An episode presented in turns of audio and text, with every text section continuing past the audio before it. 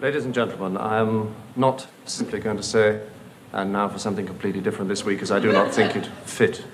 This is a particularly auspicious occasion for us this evening, as we have been told that Her Majesty the Queen will be watching part of this show tonight. Uh, we don't know exactly when Her Majesty will be tuning in. We understand that at the moment she is watching the Virginian. we have been promised that we will be informed the moment that she changes channel.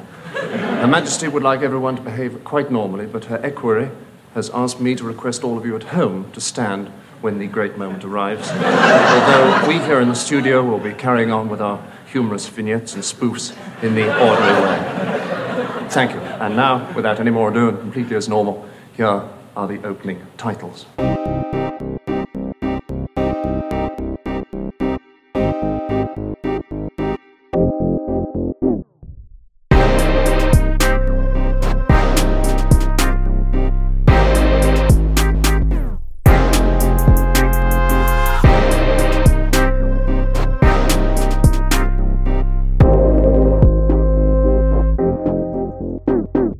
Velkommen til 24. episode af I Kassen Talks. Mit navn er David Bjerre, og det her det er showet, hvor vi som sædvanligt laver ting, der ikke er decideret filmanmeldelser. I de almindelige i kassen shows, de almindelige anmeldelsesepisoder, der er vi godt i gang med May West serien, eller jeg kalder det en franchise, som jeg så må sige. Altså anmeldelsen af May, anmeldelserne af Mae Wests 10 Hollywood-film, øh, som, øh, som kommer her hver mandag. Og øh, vi er halvvejs igennem den serie, sådan en cirkus, og øh, som jeg nævnte i forrige i kassen Talks, efter den her Mae West-serie er færdig, så samler vi op på hele Mae West fænomenet i et kæmpe i kassen Talks Mae West wrap-up show. Men det bliver altså næste i Kassen Talks. Og det betyder så, at det her i Kassen Talks bliver sådan en lille, let omgang, om jeg så må sige. Der er ikke noget stort emne den her omgang, der er bare en masse små ting. For vidusen er, vi rydder ligesom bordet, sådan så at i næste i Kassen Talks, så kan vi fokusere udelukkende på Mae May West. Så kan hun få hele scenen næste gang. Og vi ved jo allerede nu, at hun ikke er en dame, der, der nyder at dele rampelyset, så det passer meget fint, at vi får ligesom klæret op, så, så, så, så næste show kan handle kun om, om Mae West. Så med andre ord, det her det er simpelthen bare små ting, øh, lidt tv, lidt halløj, nyheder, all sorts of stuff. Øh, blandt de små ting, vi skal snakke om i den her episode, er noget, der ikke er så småt, øh, når det kommer til stykket. Det er nemlig en af de største tv-serier, der nogensinde er lavet, en af de dyreste i hvert fald. Den skal vi snakke om. Øh, vi skal snakke om en omfattende researchet dokumentar, øh, podcast dokumentarserie, som, som jeg har, har lyttet til, der er fantastisk. Og øh, så skal vi oven i købet også en tur til helvede, og forhåbentlig tilbage igen. Det er simpelthen, hvad der er på programmet i det her show. Så øhm, lad os øh, tage det fra en ende af. Lad os starte med lidt news. Lad os starte med lidt Oscar news. Here we go. I kassen Talks 24 er i gang. But I told you I don't want to go. But you have an engagement, and I don't want people to talk. Talk? About me? About us? Precisely. Afraid I'm ruining your reputation, Monsieur Laval? No, yours, madame. Monsieur Laval, I have a confession to make to you. You like me. In fact, you're crazy about me. Otherwise, you wouldn't think about my reputation. Isn't that so? But incidentally, I don't like you. I don't like you at all. And I wouldn't hesitate one instant to ruin your reputation. Like that. You wouldn't? No, I wouldn't. Like that? Like that. Mm, I know all your tricks. And you're going to fall for them. So you think you can get me? Any minute I want. You're conceited. But attractive. Now let me Shut tell up. Kiss me. Som sagt, Vi starter med lidt news, vi starter med lidt Oscar news, og første punkt på dagsordenen er, at øh, den danske Oscar-komité har annonceret de tre film, der ligesom går videre til finalen øh, om at blive, øh, øh hvor, hvor, hvor vinderen simpelthen bliver Danmarks officielle Oscar-bidrag for, for 2022. Øh, øh, de, off, de tre film blev offentliggjort øh, den, den 5. i 9. og så ideen, så går man og tænker lidt over det, og hvad, hvad for en af de tre film skal man ende med at sende afsted, og så den 27. september, så falder det endelige valg på den film, som Danmarks som sender afsted som officielt bidrag til, til, til årets Oscar-uddeling. Og øh, jeg tror godt, vi kan øh, annoncere på nuværende tidspunkt, at det kommer ikke til at blive lige så interessant som sidste år. Øh, altså øh, forrige, eller sidste år øh, i, i sidste uddeling, der havde vi jo øh, øh flugt øh, som vi sendte afsted til, til Oscar-showet, og den fik de her tre historiske nomineringer. Det var fantastisk, og det var kæmpestort, og det var en fremragende film. Det, øh, øh, det bliver ikke lige så interessant i år, det kan, det kan vi godt afsløre allerede på nuværende tidspunkt. Men ikke desto mindre, lad os prøve at kigge på, hvilke tre film, der er gået videre i ræset til, mod, mod at blive det, det danske bidrag. De tre film, der er udvalgt indtil videre, er Holy Spider, Resten af livet og Du som er i himlen. Og øh, det er jo ikke vanvittigt store film. Altså, øh, Holy Spider er, øh, vandt jo øh, prisen på Cannes for bedste kvindelige skuespillerinde.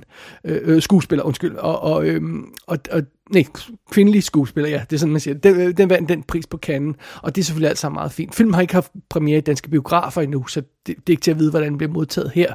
Men en, en god mod, modtagelse på Cannes hjælper selvfølgelig i, i Oscar-øje med.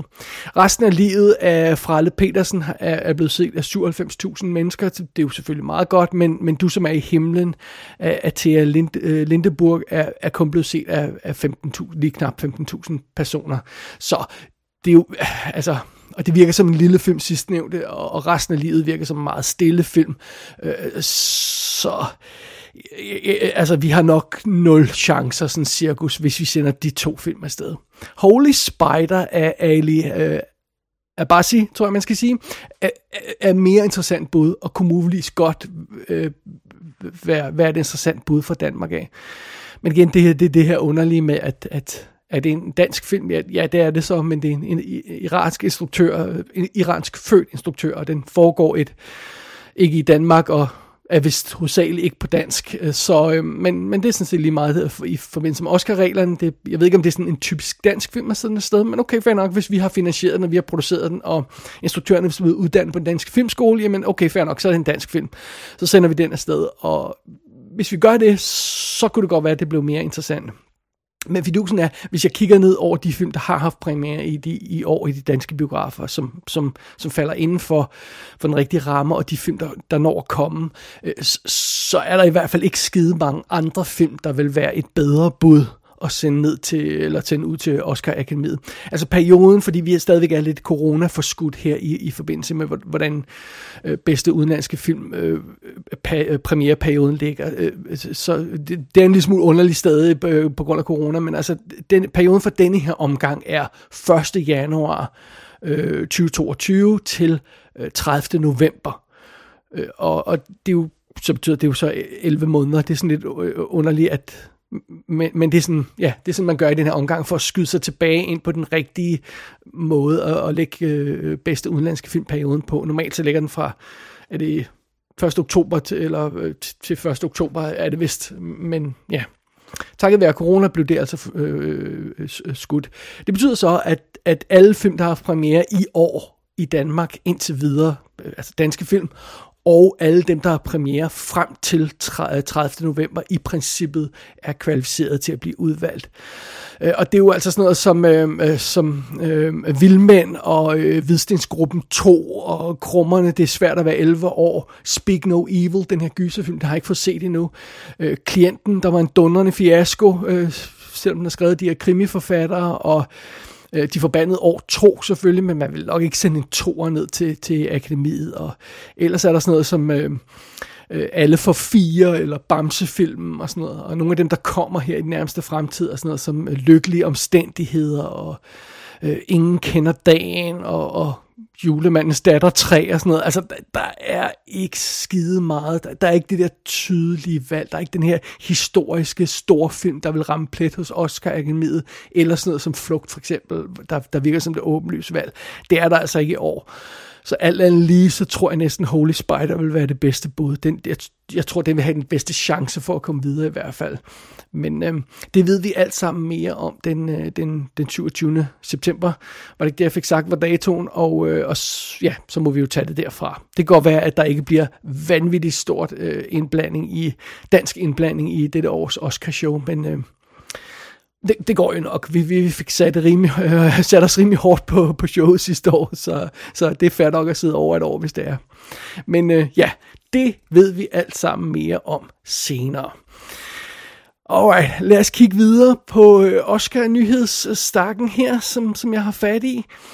En anden ting, som, også, øh, som vi også snakkede om en del om sidste år i forbindelse med Oscarshowet, og, og, og i, i sagens natur også forrige år, det var jo simpelthen det her med Golden Globes. Golden Globe, Globes blev simpelthen cancelled og havde et besynderligt, underligt lille ikke-show sidste år, og blev ikke sendt live på tv, og og øhm, ja, det var alt sammen meget mærkeligt, og det, vi har jo snakket endeløst om det. Det skyldes alle de her problemer med, at øhm, den her Golden Globe-organisation, øh, uh, The Hollywood Foreign Press Association, der er bundhammerende korrupt, og det er alle sammen hvide mennesker.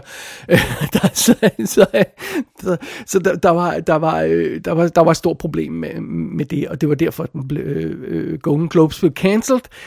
Men nu ser det simpelthen ud som om, at Golden Globes er tilbage i det her filmår.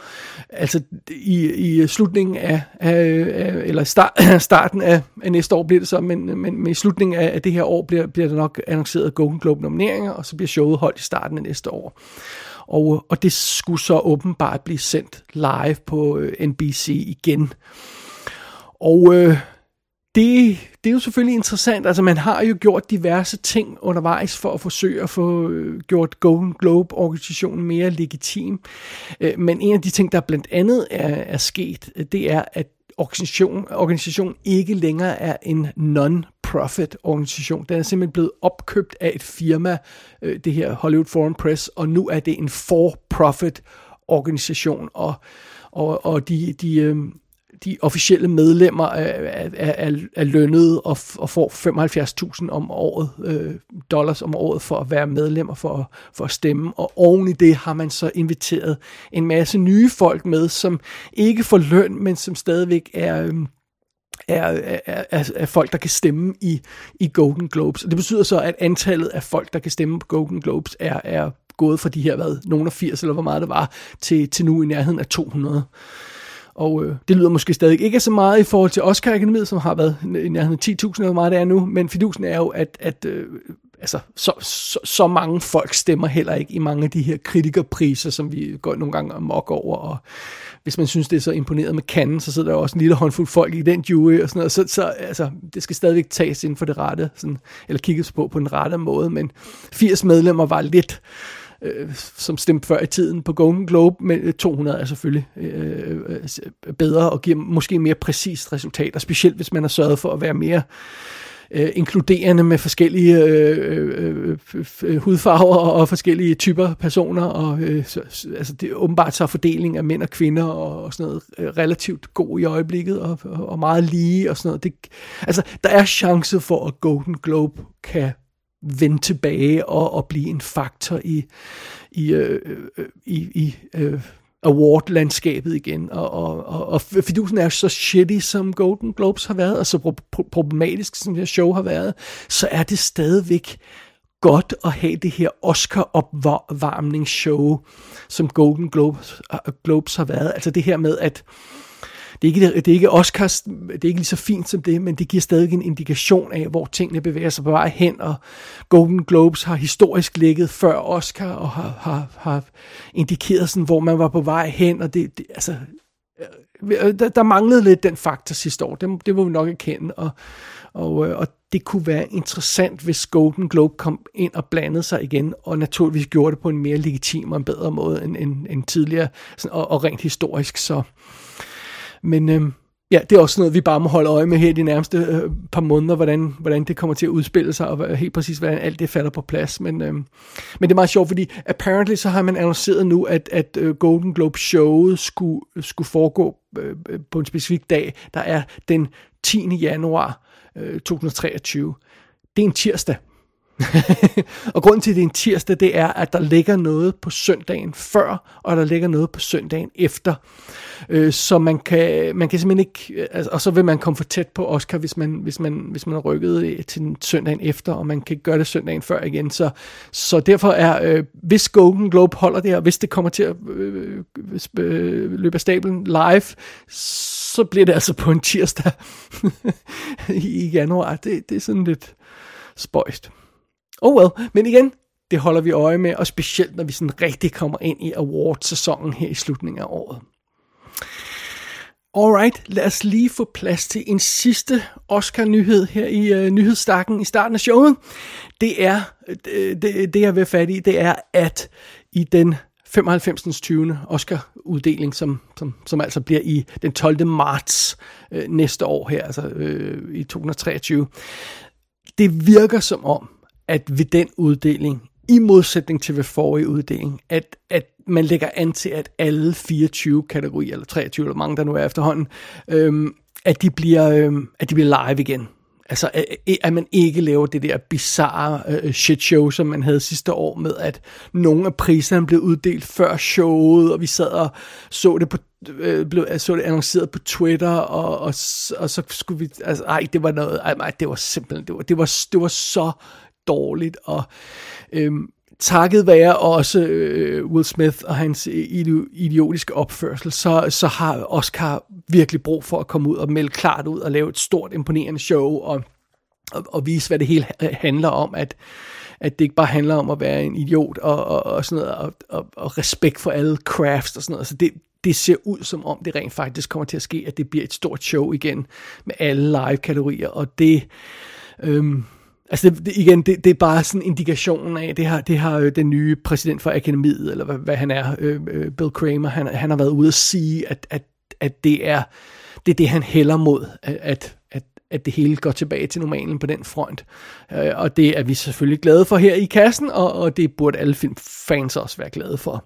Øh, det generer os jo ikke, at det show er fire timer langt, altså bare bring it on.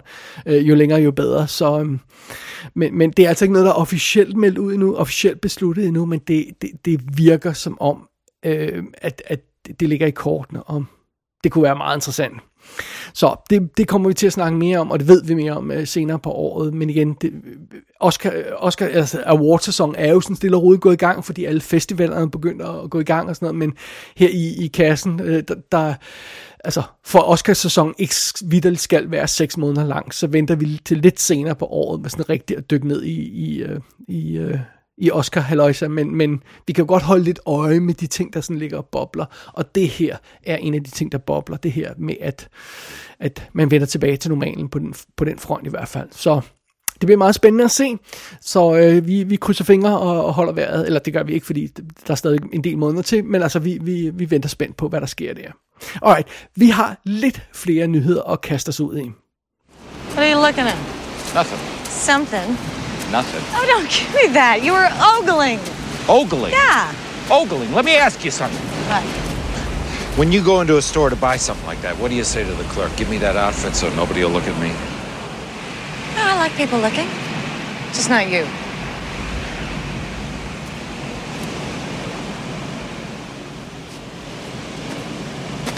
Makes you feel any better. You're not my type. Oh, good. Why? Why? Yeah. You know, I'm making conversation. Why? You talk too much. You're opinionated. You're stubborn, sarcastic, and stuck up. Your ass is too narrow, and your tits are too small. Hey, you want to know why you're not my type? Nope. En anden ting, jeg bare lige synes, jeg vil nævne hurtigt, fordi at øhm, det, det, ja, jeg tror ikke, det var sket, da vi lavede først forrige i kassen Talks. Og en anden omstændighed, det her med, at Anne Hesh, hun er død. Øh, hun var 53 år gammel og, og blev, øh, blev simpelthen kørt galt og endte i et forfærdeligt biluheld. Hun muligvis påvirket af stoffer eller sprut eller en stil der, og endte med hvis nok sådan nærmest at brænde til døde i sin bil, og vågnede aldrig op fra komaen, hun røg i efter det, og virkelig, virkelig tragisk, virkelig, virkelig forfærdeligt. Og, og det, det, det, det er meget sjovt, fordi jeg, synes, jeg kunne ikke lade være med sådan at få sådan déjà vu, når jeg så den der øh, Øh, øh, øh, først rapporterne om, at hun var vanvittig og kørte ned ad gaden og hamrede ind i et andet, og, og, og folk synes det var sjovt, fordi hun er, hun er en vanvittig person, og pludselig var det ikke så sjovt mere, det så ud som om hun rent faktisk var kommet slemt til skade, og, og pludselig var det slet, slet ikke sjovt, når, da hun viste sig at være død. Og der har været simpelthen flere situationer med skuespillere, der sådan stille og roligt er kørt af sporet, og nogle af det gået meget voldsomt for, og nogle af, nogle er blevet, med, blevet mere eller mindre rettet op igen, eller blevet glemt, eller sådan noget i en stil. Men altså bare tage sådan noget som Amanda Bynes, øh, der også så ud som om, øh, at hun er kørt helt af sporet, og nu heldigvis bare er forsvundet fra radaren. Vi ved ikke, hvad hun laver lige nu, og det er nok det bedste. Øh, fordi altså, personer, der har det på den her måde, det er lige meget, om det er skuespillere eller ej, altså, de skal have hjælp. Og, og det, det, det, det, øhm, jeg synes, det er blevet, altså, at, at, at Anne Hesh, en person som Anne Hesh, hun er blevet mere og mere vanvittig de sidste 20 år. Øh, og det virkede som om hun var på vej mod, øh, mod, mod sådan noget som det her. Og, og nogen burde kunne have sat en stopper for det øh, øh før. Altså det, hvis man husker tilbage, det, det, er jo, det er jo sådan noget som, at, øh, at, at det går helt tilbage til, hvad er det, slutningen af 2000, øh, tror det var, hvor hun, hendes forhold med, med Ellen DeGeneres, altså til, hvor, øh, hvor de to kvinder var sammen, øh, altså hvor det forhold gik i stykker, og så øh, efter øh, det her par brød, brød, øh, brød, øh, brød op, så, så øh, var der altså, så gik hun fuldstændig amok, og, og og, og, og man måtte have øh, politiet til at komme og smide hende ud af huset, og, og hun gik fuldstændig, altså hun snakkede, hun er fuldstændig vanvittig og fablet om et eller andet med, med rumskibe og sådan noget, og, og, og, og hun har åbenbart indrømmet, at hun har haft mentale problemer af en hash, men der er altså åbenbart ingen, der har hjulpet hende. Øh, hvis man nogensinde har hørt den her, øh, nu har jeg ikke selv hørt den, fordi jeg kan ikke klare sådan noget cringe, halløjsa, men hvis nogen, man nogensinde har hørt den episode af Dog Loves Movies, hvor Anne Hesh og hendes instruktør på den her film, øh, som jeg ikke lige stående, på stående fod kan huske, hvad hedder, øh, hvor de dukker op til det her show, som ham her øh, komikeren, øh, øh, kan jeg heller ikke huske, hvad han hedder. det forfærdeligt. Øh, For det er ikke der point. Anyway, Doug Loves Movies, det her show, hvor der kommer forskellige folk og deltager i sådan en quiz og sådan noget. Og det kører fuldstændig af sporet de første 20 minutter, hvor Anne Hesh, sidder af en fucking idiot og sådan noget. Øh, og øh, det skulle være noget af det mest, det skulle være måske nok den mest pinlige podcast episode, der nogensinde er optaget. Det, den, øh, det, jeg læste en artikel, hvor de kaldte den morbidly fascinating. og, jeg, og jeg har hørt ham, øh, ham instruktør, øh, ham komikeren Doug, han fortæller om, om sin oplevelse med det her, hvor han sad med hende her, en hest, øh, foran et live publikum, hvor den her episode er optaget der simpelthen ikke, altså hun ville bare ikke spille, spille med på, på, på løjerne, og endte med at sabotere det hele, og han, øh, han holdt fast i, i, i, i sit show, og, og endte med at sende det ud, og, og, så man kan høre, hvor fuldstændig fucking vanvittig Anne Hesh var i den situation. Min pointe er ikke at, at, hælde, at hælde, at hænge hende ud på den her måde, men mere, at der har været mange situationer, hvor det virker som om Anne Hesh, hun har været ikke rask mentalt, og der er apparently ikke nogen, der har gjort noget ved det, og, og, og nu er det for sent.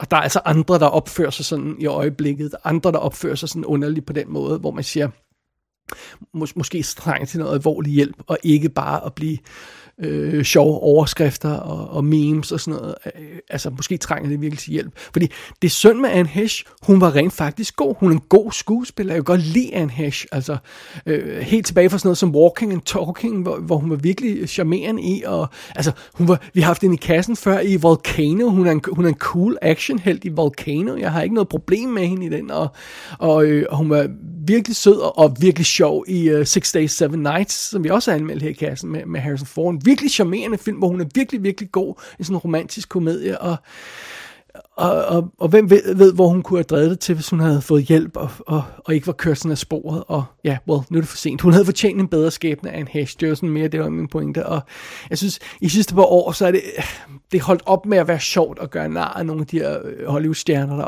der, der, der opfører sig ordentligt, fordi det, jeg synes i hvert fald for mig selv, det, det er gået op for mig, at mange af de her virkelig, virkelig har mentale problemer, ikke har det godt psykisk, og, og, og det, øh, altså, der skal gøres noget ved nogle af de her folk, i stedet for at man gør nar af dem, og griner af dem. Altså, ja, Nå, det synes jeg bare lige var den point. Jeg, jeg blev ved med at falde over artikler om Anne Hesh øh, i, i en lang periode. Så tænkte jeg, jeg synes lige, jeg skulle have det med, når, når det passede i et kommende i kassen talk show, og det har jeg så gjort her. Så det.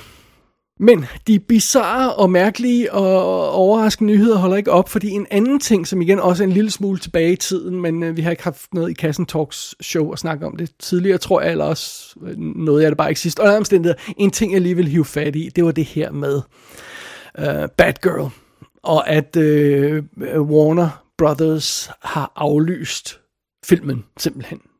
Altså den her stort set færdige 70 millioner dollar dyre Batgirl-film, som øh, Warner Brothers simpelthen har sagt, jamen, øh, den lægger vi på hylden, og det bliver aldrig sendt ud. De bruger simpelthen den her film til at få et øh, øh skattefardrag. Fordi fidusen er, at hvis de ikke sender den ud i biografen, så kan de trække den fra i skat som et tab, og øh, Warner Brothers er jo lige blevet opkøbt, og øh, der er den her sammenlægning af Discovery og Warner Brothers og alle de her organisationer og sådan noget, og, og som en del af det, så kan man altså lave sådan et tax write-off, som man siger, på, på en film, men kun hvis den ikke får premiere. Og det betyder simpelthen, at man har taget chancen, i stedet for at, at, at ofre, lad os sige, 50, øh, måske 70 millioner dollars på at gøre filmen færdig og la- øh, gøre reklame for den og sende den ud i biografen. Øh, så har man valgt at aflyse den. En, en stort set færdig øh, 70 millioner dollar film fra en major franchise, altså Batgirl altså underforstået sådan lidt en del af Batman-universet, og i hvert fald en del af DCU-universet der, så, eller DCU, så øhm, det, det er uhørt.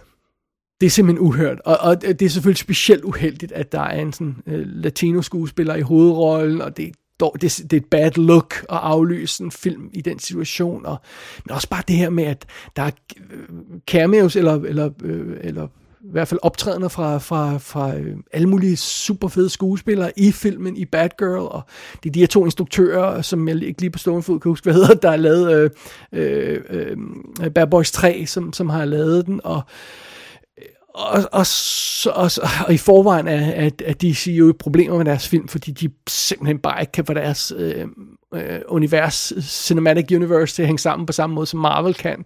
Og så kommer det her oven i et hele. Og det er jo også bare sådan, det kan godt være, at det kun er Bad Girl, der, der er ramt. Og så sådan en animeret øh, film som Scoop. De har lavet, de har lavet en ekstra øh, Scooby-Doo-film. En lidt billigere Scooby-Doo-film, som det tiltænkt skal have premiere på, eller skulle have haft premiere på HBO Max. Øh, den, den har man også aflyst i samme øje med. Øh, men, men fidusen er, at det er jo ikke bare sådan det her med, når man så har man aflyst øh, øh to film, og, og, og that's it, og så kører det hele videre. Det gør jo, at en hvilken som helst instruktør, der kommer til at arbejde for Warner Brothers, kommer til at tænke den tanke, kan vide, om jeg får lov til at lave min film færdig. Kan, vide, om den her film overhovedet får premiere. Fordi at hvis de kan aflyse en 70 millioner dollar Batgirl film, øh, og, øh, hvad så med min lille film? Og, og det er jo det, det, det, er jo, det er jo dårligt, en dårlig situation at være i, hvis, hvis, hvis der er mistro fra, fra, fra, fra kreative folk, øh, som man skal arbejde sammen med, fordi så vil der muligvis også være nogle af dem, der siger, jamen, så, så tager vi ikke chancen, hvis der er Warner Brothers og nogle andre, så kan det godt være, at vi går til de andre i stedet for, fordi de har i hvert fald ikke aflyst en 70 millioner dollar film. Øhm, så det, det, er bare, det, det er bare en dårlig situation at være i for Warner Brothers det er et bad look, det er en dårlig situation, det, det, er, det, det er all out shitty, og, og fidusen er, at de kan åbenbart godt ændre mening, hvis de har lyst til det. Altså, de, de kan simpelthen godt gå ud og sige, jamen, øh, så laver vi filmen færdig alligevel, vi laver Bad Girl færdig, og så betaler vi de penge, vi har fået tilbage i skat, dem betaler vi tilbage igen, og så, øh, og så kan den godt få lov til at premiere. Vi, de, de kunne også gøre det, at de simpelthen laver den om, altså laver materialet om på en eller anden måde, sådan så det bliver til en streaming-miniserie øh, i stedet for. Det er der også nogen, der har snakket om, at man kunne gøre. Man kunne skyde noget ekstra materiale til Bad Girl, og så kunne man lave til en Bad Girl-miniserie, i stedet for en film. Men, øh, men, øh, men det er bare en dårlig situation, specielt for de folk, der har arbejdet på film, altså for helvede da. Øh, jeg er virkelig spændt på, hvad der sker med Bad Girl, fordi Warner Brothers skal være opmærksom på, at de, at de, de virkelig er i en dårlig situation her, og de, de bliver nødt til at lave noget damage control på et eller andet plan, øh, på hele DCU øh, franchisen og på hele øh, deres cinematic universe. Øh, det, der skal noget damage control til, fordi ellers så kommer det til at falde sammen endnu en gang. Selvom man har en milliard indtjenende film som Aquaman, der er en toer på vej til, og og sådan noget, så, så, er der jo, så er der for meget øh, crap i det her. Altså, de, de kan ikke finde ud af, hvad for en retning de vil i DCU. Det synes jeg nogle gange er lidt charmerende. Øh, men andre gange, så er det bare problematisk, som for eksempel øh, sådan noget som det her med at aflyse en film, der stort set er færdig, og så er der oven i det også det her med The Flash-filmen, som man ikke ved, om man tør se ned, fordi Ezra Miller er fucking insane. Apropos en gut, der skal have hjælp hurtigere øh, øh, end, end, end, end senere. Og, og ja, Yeah well, det mest interessante i den her forbindelse, var jeg vil sige, fordi vi ved ikke rigtig, hvad der kommer til at ske nu, men det mest interessante, det er faktisk, at der var alle de artikler om andre filmprojekter, der aldrig nogensinde øh, så dagens lys. Øh, der er selvfølgelig nogle af de, øh, de vildt berømte, sådan noget som The Day the Clown Cried, øh, øh den her film, som Jerry Lewis han lavede i 1972 om en, om en klovn i en, i en øh, koncentrationslejr, som, som han apparently var så skamfuld over, at han ikke ville have den sendt ud, og foræret en kopi til, øh, til hvad var det, The National Archive, med, på den betingelse, at øh, han den først måtte komme ud 25 år efter han var død, og sådan noget i den stil der, hvad det nu end var, han, øh, det var. Så, så den ligger andet sted og bliver måske set en dag. Så er der også den her Fantastic Four-film, der blev lavet, var den 1994 eller sådan noget. Sådan en øh, super skød øh, film, som rent faktisk blev leaget, som jeg har set, og som er forfærdelig. Men, men der er også andre eksempler på film, der er mere eller mindre færdige og sådan noget, og der er masser af super fede artikler på nettet i forbindelse med Bad Girl aflysning om, om andre film, der har ramt den her skæbne, og det er faktisk meget sjovt at sidde og læse, for der er nogle af dem, hvor man tænker, holy crap, jeg vil virkelig gerne se den her film. Well, den ligger på en eller anden hyldested, og så aldrig dagens lys. Uh, too bad, so sad. Oh well. Det var, det var bare lige vores øh, nyhedsstak her i, uh, i den her omgang. Jeg ved godt, alle nyhederne er ikke lige nye, men uh, well, sådan er det, når man ikke laver et, et nyhedsshow hver uge, men sådan en gang om måneden måske, så, så er det ikke alle nyheder, der er lige friske. So be it. Så det var i hvert fald, hvad jeg havde valgt at tage med i den her omgang. Under omstændigheder, det betyder, at vi bevæger os videre i programmet, og bevæger, bevæger os videre til de ting, som jeg har set siden sidst. Og øh, det vi starter med, er en lille dokumentar. I spoke to Deborah a number of months ago. And she told me that Ewan was going to do this series, and Deborah, just something towards the end, where Obi Wan has gone through some journey and he's reaching out for help. And you're not there as Qui Gon Jinn. And then he sees you. And I thought, yeah, I'm on board. I'm definitely on board with that. It was at once very familiar and at the same time, I kept thinking, wait a minute, it's 24 years since we made The Phantom Menace. And here we were with a whole brand new crew. Deborah, this wonderful director. It was lovely to see you. And so the myth and the storytelling goes on. Jeg har ikke fået genset Obi-Wan Kenobi tv-serien eller miniserien på Disney Plus endnu. Det, det er stadig min plan, og det er min plan at, at, at, at se den og, og, og, og forhåbentlig anmelde den, sådan, sådan en ordentlig anmeldelse. Øh, det har jeg ikke fået gjort endnu, men til gengæld så har jeg set noget andet i forbindelse med Obi-Wan Kenobi, fordi Disney Plus har netop lagt en øh, dokumentar op, en time lang dokumentar op om specifikt Obi-Wan Kenobi-serien. Den hedder Obi-Wan Kenobi A Jedi's Return. Og det her med at lægge en dokumentar op om en af deres serier, øh, deres egne ting, det, det har de jo gjort øh, flere gange nu, øh, Disney+. Plus. Øh, selvfølgelig snakkede vi om, om uh, Light and Magic i, i forrige Kassen Talk, som var den her dokumentarserie om Industrial Light and Magic. Det er så en ting, det, den, den ligger der. Men, men de har jo også gjort sådan noget, som at de har det her, der hedder Star Wars Gallery-serien, hvor de har, har, øhm, har lagt dokumentarmateriale op om øh, for eksempel The Mandalorian, hvor der er, jeg tror det er 10 episoder nu af den her dokumentarserie, der fortæller om hele produktionen af The Mandalorian. Super spændende stof. Øh, de har også lagt en, en, en lignende dokumentar op, øh, ligesom den her Obi-Wan-dokumentar, øh, så de har lagt en, en, en time lang øh, dokumentar op om The Book of Boba Fett, som specifikt Øh, fokuserer på produktionen af, af den her øhm, serie, den, og, som også var en miniserie. Og det, og det er meget sjovt, det, øh, det, det Disney gør, de, de, øhm, de, de har altså, øhm, øh, de lægger dem op som, øhm, som, hvad skal man sige, som, som deres egen thing, Altså, øh, øh, man søger på, på Obi-Wan Kenobi, og så får man, om der er tv-serien der, og så er der dokumentaren her. Øh, så det er ikke bare sådan noget, der ligger i et en undermenu ind under Obi-Wan Kenobi-serien, om der er den her, det, her, det her ekstra materiale, du, du lige kan se, hvis du har lyst til det.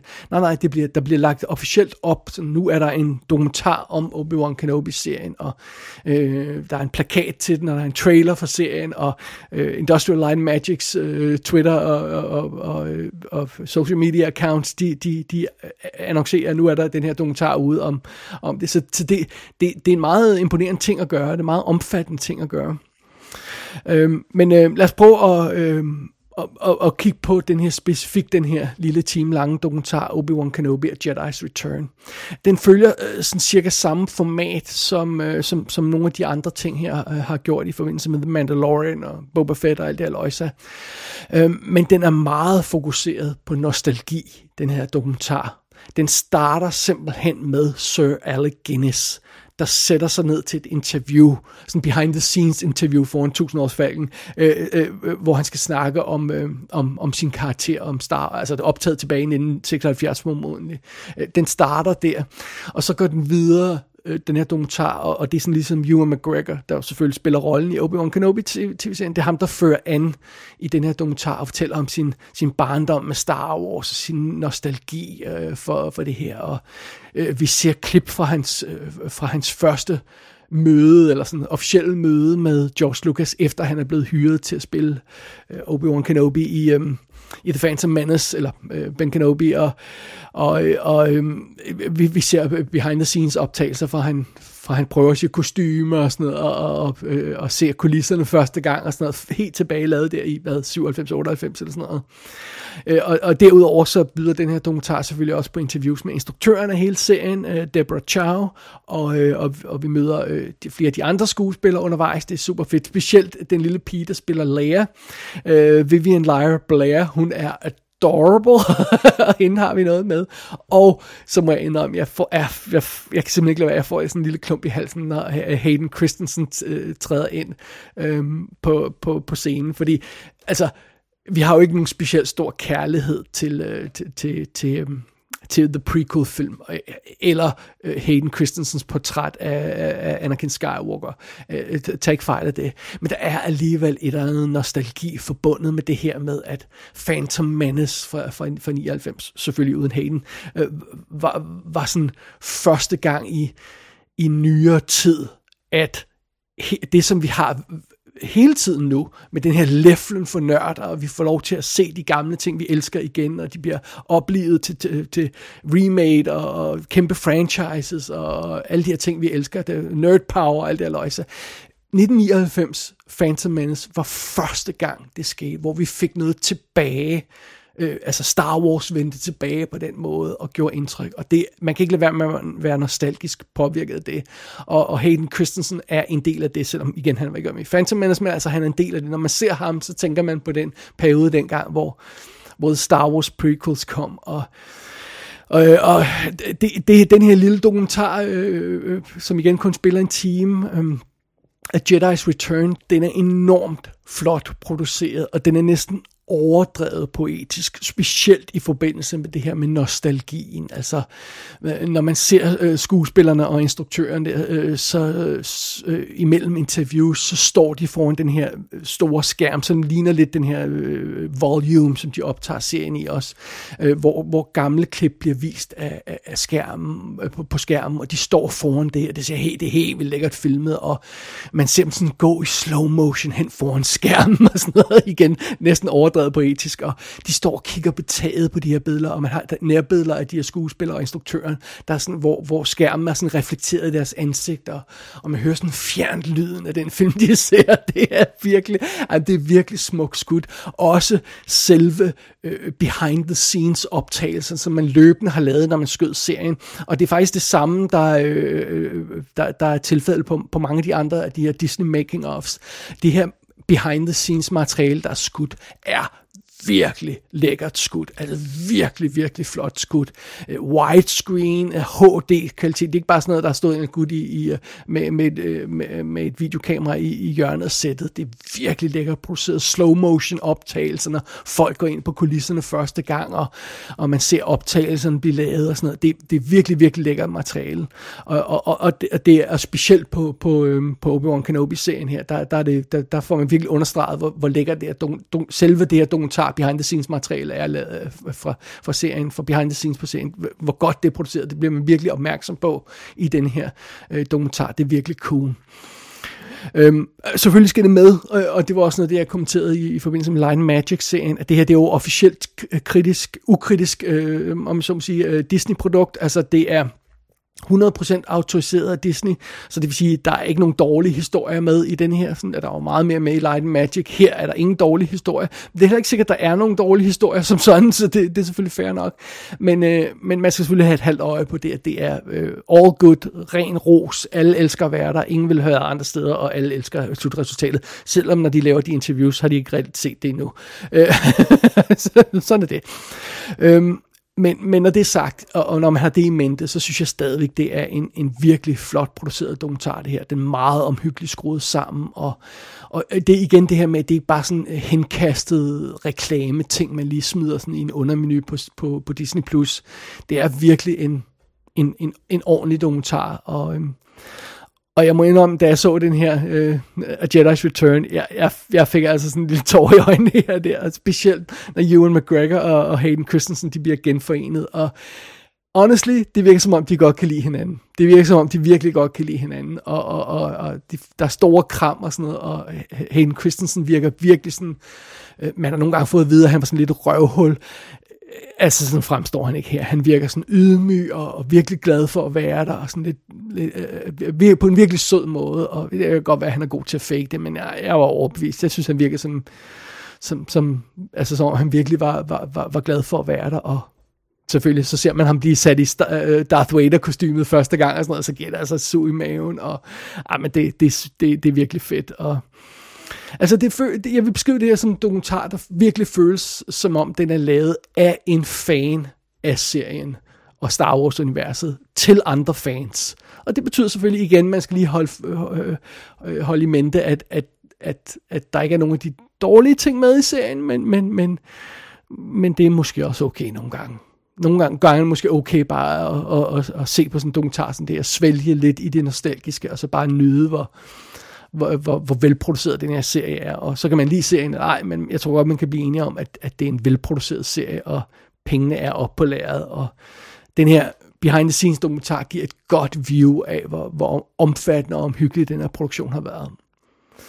Så det, det er i hvert fald en anbefaling. Det synes jeg godt, man kan lige sætte den her time af til den her, den her dokumentar på, der streamer på Disney+, Plus Obi-Wan Kenobi, A Jedi's Return. Alright. Videre i programmet. Noget af det, jeg også har, har været igennem her i den, øh, den forrige periode mellem to, de to i kassen talkshow, det er, at jeg har lyttet til en dokumentar podcast-serie.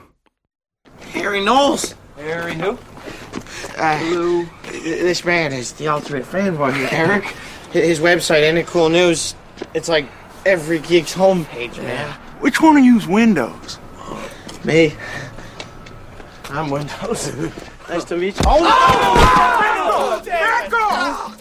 You just heard a clip from the 2009 nerdcore comedy Fanboys, which featured actor Ethan Suplee in an inexplicably violent portrayal of Harry Knowles. Odd fact Suplee would be one of three different actors to play Harry Knowles, or characters inspired by Knowles. It's also an unverified rumor that after Harry Knowles and Ain't It Cool News trashed the script for a planned trilogy of Superman films written by J.J. Abrams in the early 2000s, that when Abrams was developing the pilot for the hit TV series Lost, he based the character of Hurley, a large fanboy who was obsessed with science fiction, on Knowles. Reason being, allegedly, there was no one J.J. Abrams wanted to leave on a deserted island filled with vicious polar bears and man eating smoke monsters more than the webmaster of Ain't It Cool News. Hvis man har vokset op som øh, filmfan, filmnørd, filmgeek i 90'erne, så har man uden tvivl været forbi websitet Ain't It Cool News. Og så er man formodentlig, hvis man har en eller anden form for smag, skyndt sig videre for det website igen, fordi det er absolut forfærdeligt. Men det er ikke det, der er pointen her. Pointen er, at øh, det øh, øh, website Ain't It Cool News, det var noget helt specielt. Og det er det, som den her øh, dokumentar-podcast-serie handler om. Den hedder Download, sådan L-O-W-D. Øh, Download um, The Rise and Fall of Harry Knowles and Ain't It Cool News. Harry Knowles var manden i spidsen for Ain't It Cool News. Hvis man kender det site, så kender man også ham. En øhm, øh, 250-300 kilo tung mand øh, med kæmpe rødt skæg, der sidder i rullestol, fordi han har, øh, han har ødelagt sin ryg øh, på grund af en ulykke, og, øh, og, og taler som om han er et øh, 11-årigt barn det er den bedste beskrivelse af Harry Knowles, jeg kan komme på. Og så øh, er han altså hovedkraften bag det her website, egentlig Cool News. Og, og jeg vil ikke gå for meget i detaljer om det website. Hvis man kender det, kender man det. Hvis man ikke gør, så kender, gør man ikke. Og så er der ikke noget at gøre ved det. Andet end at sætte sig ned og høre den her dokumentarserie. Fordi den gør jo simpelthen det, den her øh, dokumentarserie, den tager hele historien om Andy Cool News fra start til slut. Og slut øh, i den her forbindelse er, at Harry Knowles han blev anklaget for at græmse lidt for meget på kvinder og forsøge at, at få seksuelle favors ud af at give dem øh, gratis billetter til ting og sager og sådan noget, og betale ikke sin ansat, og det, det, det, det hele gik sådan lidt i, i smadre, og egentlig Cool News forsvandt sådan ud af, af, af, af det, altså øh, øh, af, filmnørdernes sådan samlede øh, bevidsthed, og der var ikke rigtig nogen, der gik på websitet mere, og, og, og sådan er det. Det er ligesom slutningen på historien. Starten på historien er jo så, hvordan i alverden fik, fandt den her gut på at lave et website med filmnews og scoops og sådan noget, der blev så, så, så øh, magtfuldt, at Hollywood-studier var bange for det, og, og, og sådan noget. Altså, det, men hele historien kan man høre i den her dokumentar, hvis man ikke har kendt den før, så, øh, så, så er det værd at tjekke ud. Øh, manden bag den her dokumentarserie, han hedder Joe Scott, og han har simpelthen arbejdet i to år på den her dokumentarserie. Han har interviewet alle folk bag det her website, han har lavet om alt det, man kunne få fat i, og han har lavet omhyggelig research. Øh, og han har simpelthen gjort, han har simpelthen taget det fra grunden af, han fortæller historien om Andy Cool News, han fortæller historien om Harry Knowles, så tager han fat i alle de her folk, der var skribenter for, øh, for Andy Cool News, hvis man ikke ved det, så, så arbejdede de alle sammen under dæknavne, sådan øh, øh, Moriarty og sådan noget var, var et af dæknavnene, og han har fundet de rigtige skribenter bag de her dæknavne, og snakker med dem, og de fortæller om deres oplevelser, oplevelser. Og, så det her, det er historien om, for det første om hele websitet, men det er også historien om hele den måde, som nørdkulturen ændrede sig på, dengang, hvor de her scoops med, og, og vi har en, en, en, øh, rough cut af den nye øh, Star Wars film, og nu, nu anmelder vi den, altså selvom den ikke er færdig endnu, eller, sådan, eller hvad man nu finder på. Uh, og og vi har læst manuskriptet til den her film, og nu anvender vi manuskriptet, selvom Hollywood-studiet øh, bag filmen øh, er fuldstændig panisk for, at det ikke øh, ligger, og, og de er ikke færdige med manuskriptet endnu, men så kommer der en anmeldelse på Any Cool News af, af, af det her manus, før det er færdigt. Altså, det var, det var sådan, det var dengang. Hele den måde, som den her nørkultur med film news og sådan noget startede, men også hele den her mørke side af nørkulturen med kommentarer, hadfulde kommentarer, og svinske kommentarer, racistiske kommentarer og mandsjournalistiske kommentarer, hvordan det startede basically med NEQ News, øh, og, og, og det er selvfølgelig et, et postulat, som, som, som det her mand Joe Scott laver, og, og han siger, at det, det var en af kimen til den moderne internetkultur. Det startede med NEQ News, og, og, og hele den her historie er dybt fascinerende. Han når ovenkøbet også komme forbi historien om alle øh, de officielle avisskribenter, øh, anmeldere, de bliver simpelthen stille og roligt fyret op i løbet af hvad det, 2010 eller sådan, hvornår det begynder stille og roligt at blive fyret alle sammen, fordi internettet bare har overtaget og, og, og, og og freelance nørder, well, som jeg selv, sidder og, og anmelder film og, og gør det bedre end de officielle øh, skribenter i aviserne, og, og, og derfor mister aviserne interessen for det. Men så mister de også en alt muligt andet, fordi øh, officiel film, øh, lært filmkritik øh, forsvinder også fra, fra aviserne og sådan noget. Den historie har han også med i den her. Øh, og det er altså, øh, den her dokumentar, podcast dokumentarserie, den officielt er den ni episoder lang. Og de her episoder, de spiller mellem en og halvanden time. Men så gør han simpelthen det, øh, den måde, serien er lagt op på, og man, jeg anbefaler, at man lytter til den kronologisk. Det er simpelthen, der kommer en episode op, og så kommer der en ny episode op, som hedder Comment Section som altså er en bonusepisode, hvor der er kommentarer til den forrige episode. Lidt i stil med den måde, som NDQ News fungerede med, at der bliver lagt en nyhed op, og så kommer der kommentarer til den nyhed. Øh, sådan fungerer det her også, og, og, og så tager, øh, tager øh, Joe Scott og hans, øh, eller få hende med, hans øh, executive producer Christina Bad, øh, de tager fat i de kommentarer, de har fået. Også de virkelig svinske kommentarer, hadefulde kommentarer, for det i sig selv illustrerer øh, Joe Scotts pointe. Øh, så øh, så det, det tager de med og snakker om i de her mellem episoder, der hedder Comment Section. Øh, oven i det, så indimellem de officielle episoder, så er der også interviews, extended interviews med, med, med de her journalister fra NDQ News i tidens morgen. Mange af dem arbejder, eller hovedparten arbejder ikke mere. Og, øhm, og så er der ovenkøbet også deleted scenes, eller deleted segments inde i de her comment section episoder. Ting, der ikke var plads til i de officielle episoder. Det er helt absurd gennemarbejdet. Man tror, det er løgn, så gennemført det her er. Men det har altså også taget den her mand to år og, og, og, og hans team øh, og, og, og skrue det her sammen. Og det er simpelthen så fantastisk. Det er virkelig fantastisk. Det er ikke alt, jeg er enig i, forstået på den måde. Det er simpelthen, altså, mange, nogle af tingene, der, der synes jeg, pointerne er skåret lidt skarpt op. Jeg var for eksempel aldrig en del af det der univers, der sådan tjekkede Andy Kuhn News ud. Men jeg kan huske, jeg, jeg, jeg, når jeg stod i butik, og, og, og, og der kom filmnørder ind, åh, oh, har du læst det her på Andy News? Jeg, Nej, jeg går ikke på Andy News, fordi det er et forfærdeligt website.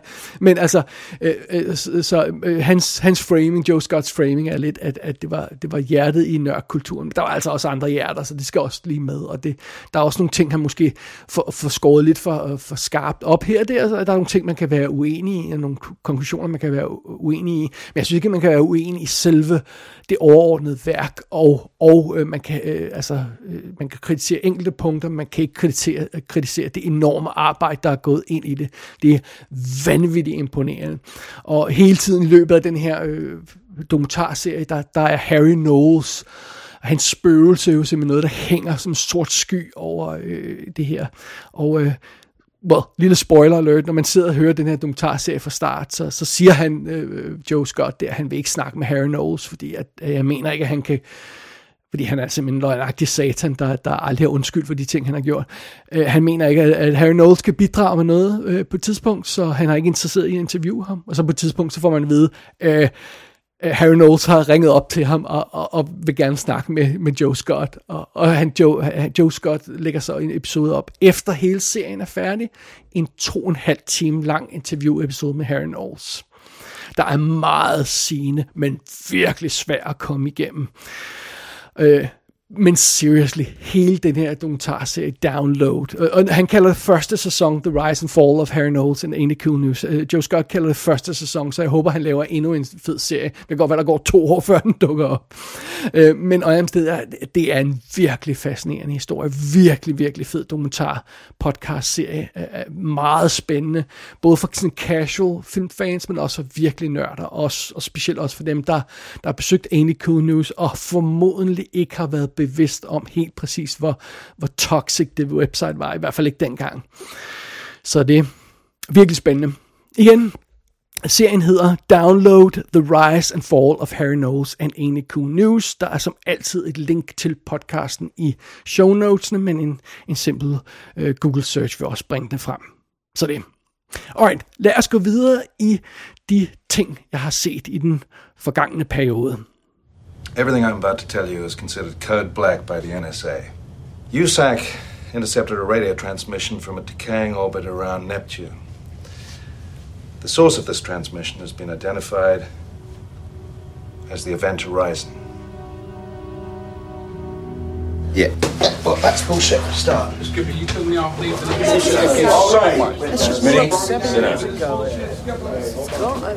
Cooper, as you were. Let the man speak.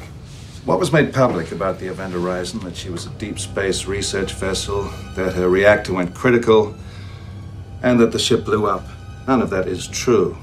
The Event Horizon was the culmination of a secret government project to create a spacecraft capable of faster than light flight. I don't, excuse me. You see, you can't actually do that. The law of relativity prohibits faster than light travel. Relativity, yes, we can't break the law of relativity. We can go around it. The ship doesn't really go faster than light. What it does is it creates a dimensional gateway that allows it to jump instantaneously from one point of the universe to another light years away. How? Næste punkt på dagsordenen er en 4K-release af en klassisk film. Og nu er jeg desværre glemt at tage den med ind i studiet, så jeg kan ikke slå film på, på, på metalboksen og fortælle, at jeg har den rent faktisk fysisk her i hånden, fordi den ligger inde i en anden stue. Så sådan er det. Men jeg har fået den super flotte remastered 4K Steelbook udgave af Event Horizon fra 1997. Og øh, den her nye remastered 4K overførsel har fået en lidt blandet modtagelse, og det, det synes jeg var noget af det, jeg lige vil have fat i her. På, øh, for, og jeg, jeg har lavet tre nedslag i sådan nogle af de her, på nogle af de her faste sites, hvor jeg tjekker anmeldelser af, af disc releases og, og filmnews og sådan noget, for bare lige at se, hvad det er, de siger. Og øh, vi, vi behøver næppe nogen nærmere instruktion til Event Horizon-filmen. Jeg menes at have anmeldt den tidligere i øh, WD's Definitive DV podcast, og så lavede vi jo også et kommentarspor til filmen i WD, og jeg render at det kommentarspor var, var, var super fedt, selvom jeg ikke har genhørt det for nylig, men så under det, det kan man jo høre. Og derudover så er der jo også en fantastisk special edition øh, i forskellige formater med, af den her film med, med kommentarspor, instruktøren og øh, teamlang dokumentar om hele produktionen og hele den problematiske Event Horizon produktion og det her med, at den her, øh, der var et oprindeligt cut, der var helt vildt blodet, som aldrig kom ud, og nu er det gået tabt, og helt, al den her historie kan man høre i ekstra materiale. Det er altså meget fint. Nu fokuserer vi bare på 4K-overførselen. Og, og nogle af de ting, som jeg faldt over, det var blandt andet øh, øh Martin øh, Liebmans anmeldelse på Blu-ray.com. Man skal passe en lille smule på med, med Martin Liebman, for apropos Andy snakken så er han en fucking spade meget, meget tiden. det er han, altså han er simpelthen et, et lodret fjols ham her med Martin Liebman, når han anmelder film. Men normalt synes jeg, at hans tekniske en del af anmeldelsen er fin nok. Den kan man godt øh, øh, øh, skille øh, til og sådan noget. Øh, det her første, han skriver i sin anmeldelse, er, at øh, den her UHD, altså 4K-skiven, den er en significant improvement to the film's natural grain structure. Øh, og, øh, og så skal han skrive også, it's beautifully organic and smooth. Alright. Na- uh, improvement to natural grain uh, structure og, og beautiful organic. Så springer vi lige et øjeblik til øh, uh, DVD Beaver, hvor Gary Toos, han, uh, han skriver om den her film. Han skriver om 4K-releasen. Where's the grain? it appears to have been removed and is resulting in an image that is, uh, skal lige se, skal, waxy morass. uh, og, og så tænker man, hold on a second, er, er, er det ikke det stik modsatte af, hvad den forrige anmelder sagde? Hmm, alright, fair enough. Så går vi videre til uh, The Digital Bits, hvor det er Steven Bjørk, der har, der har anmeldt filmen. Og han skriver, uh, at den, uh, den her overførsel, den her 4K-overførsel, er soft at times, but that's unavoidable given the abundance of traditional optical effects work. Uh, og så skriver han uh, sådan noget som, at... Um, uh, hvad hedder det, um, at, at øh, de her øh, selve kvaliteten på filmen, at der er at, at øh, den er a significant improvement, og så skriver han especially in the facial close-ups, hvor man selvfølgelig kan se Lawrence Fishburns øh, øh, øh ansigt, der har alle de her mærker. det, det, er altså, det kan man se i detaljer. Meget fint. Men går tilbage til Gary Tooths anmeldelse, så skriver han, at, øh, at, at øh, the effects worked er, er eye candy that distracts from the soft facial folk øh, close-ups. I, altså igen det modsatte af, hvad den forrige anmelder sagde. Og øh, øh, øh, på, på Digital Bits, der skulle anmelde også, at the grain is extremely fine, but it hasn't been erased. Um, og de her anmeldelser øh, og, og hvis man går lidt mere ned i detaljer med, med så, så snakker de alle sammen om effekterne for eksempel. Og der er nogen, der siger, at, øh, at øh, visual effects er, er, er ikke skarpe nok. Der er nogen, der skriver, at det er det bedste ved filmen, og der er andre, der skriver, at øh, det er så godt, som det nogensinde bliver, men, men det er forståeligt ikke perfekt. Øh, og, øh, og, og det her, de, de her tre anmeldelser, som jeg har taget eksempler fra her, de illustrerer meget godt problemet med at vurdere overførsel, når vi sidder og vurderer de her 4K-overførsler, nye Blu-ray-udgaver af film, der ikke har været ude før og sådan noget. Altså, som jeg nævnte, de her ting, altså de her ting, øh, jeg nævnte i anmeldelsen, det, det er de stik modsatte ting, som de her anmelder påpeger. Og der er selvfølgelig to ting, der er vigtige, når man, når man læser sådan nogle anmeldelser her. For det første, hvad sammenligner anmelderen med? Og for det andet, er den reelle oplevelse af, at det er bare det at se filmen, er den reelle oplevelse god. Alright, for det første, det her med, øh, hvad der sammenlignes med. Har, har anmelderen af de her 4K-udgaver af Event Horizon, har han set, og det er jo ofte han, det er i hvert fald han i alle de her tilfælde, men har anmelderen set de forrige udgaver af, af, af de her, den, den aktuelle film, der bliver anmeldt? Øhm, I en af de her anmeldelser, øh, to af de anmeldelser, jeg har, øh, jeg, de her tre anmeldelser, jeg har taget, i to af dem, der, er, der bliver der nævnt det, som var et problem med den forrige udgave af Event Horizon. Øh, den Blu-ray, der kom i tidens morgen, som jeg mener er fra 2008, hvis jeg ikke tager meget fejl. Øh, den transfer der, den har et problem med, at den er stretched. Det vil sige, at billedet er trukket en lille smule i toppen og i bunden, hvilket resulterer i, at alle er en lille smule smalle i ansigterne. Og øh, det er et af de store problemer med den transfer. Man bemærker det måske kun af og til, øh, når man ser øh, transferen isoleret, men når man sammenligner med den rigtige nye 4K transfer, så kan man pludselig se, hvor meget øh, forskel det egentlig gør i billedet, at, fordi øh, den, den nye 4K transfer, altså ikke stretch, den er korrekt. Øh, men det er jo meget sjovt, fordi når man sidder og snakker om kvaliteten på den her film, og så må man jo uundgåeligt sammenligne med den forrige udgave. Og to af de her tre anmelder nævner den forrige udgave, og nævner det her med, at den er stretched, men den tredje anmelder gør ikke. Så hvad betyder det? Har den her anmelder ikke set den udgave, og kan han så vurdere, om den er en klar forbedring, fordi han har ikke set den forrige udgave, som den er en forbedring overfor. Altså, og så er du også det her med, når man de her anmelder, når de sidder og snakker om de her ting, sammenligner de screenshots af filmene, eller sammenligner de øh, filmene in motion, som man siger. Altså, hvordan ser det ud, når filmen rent faktisk bevæger sig? For det er jo ikke det samme som et, et statisk øh, screenshot. Og øhm, så er der også en anden ting, når man siger, hvad sammenligner man den her transfer, øh, den her transfer med? Jamen, sammenligner man med andre transfer af, af den samme film, og sammenligner man med andre transfers fra perioden, altså andre 97 film. For eksempel ved man, hvordan Titanic skal se ud. Ved man, hvordan øh, uh, LA Confidential skal se ud. Begge 97 film. Uh, og har man en idé om, hvordan film fra den periode skal se ud, og hvordan Event Horizon så ikke ser ud i forhold til dem. Det har jo også betydning.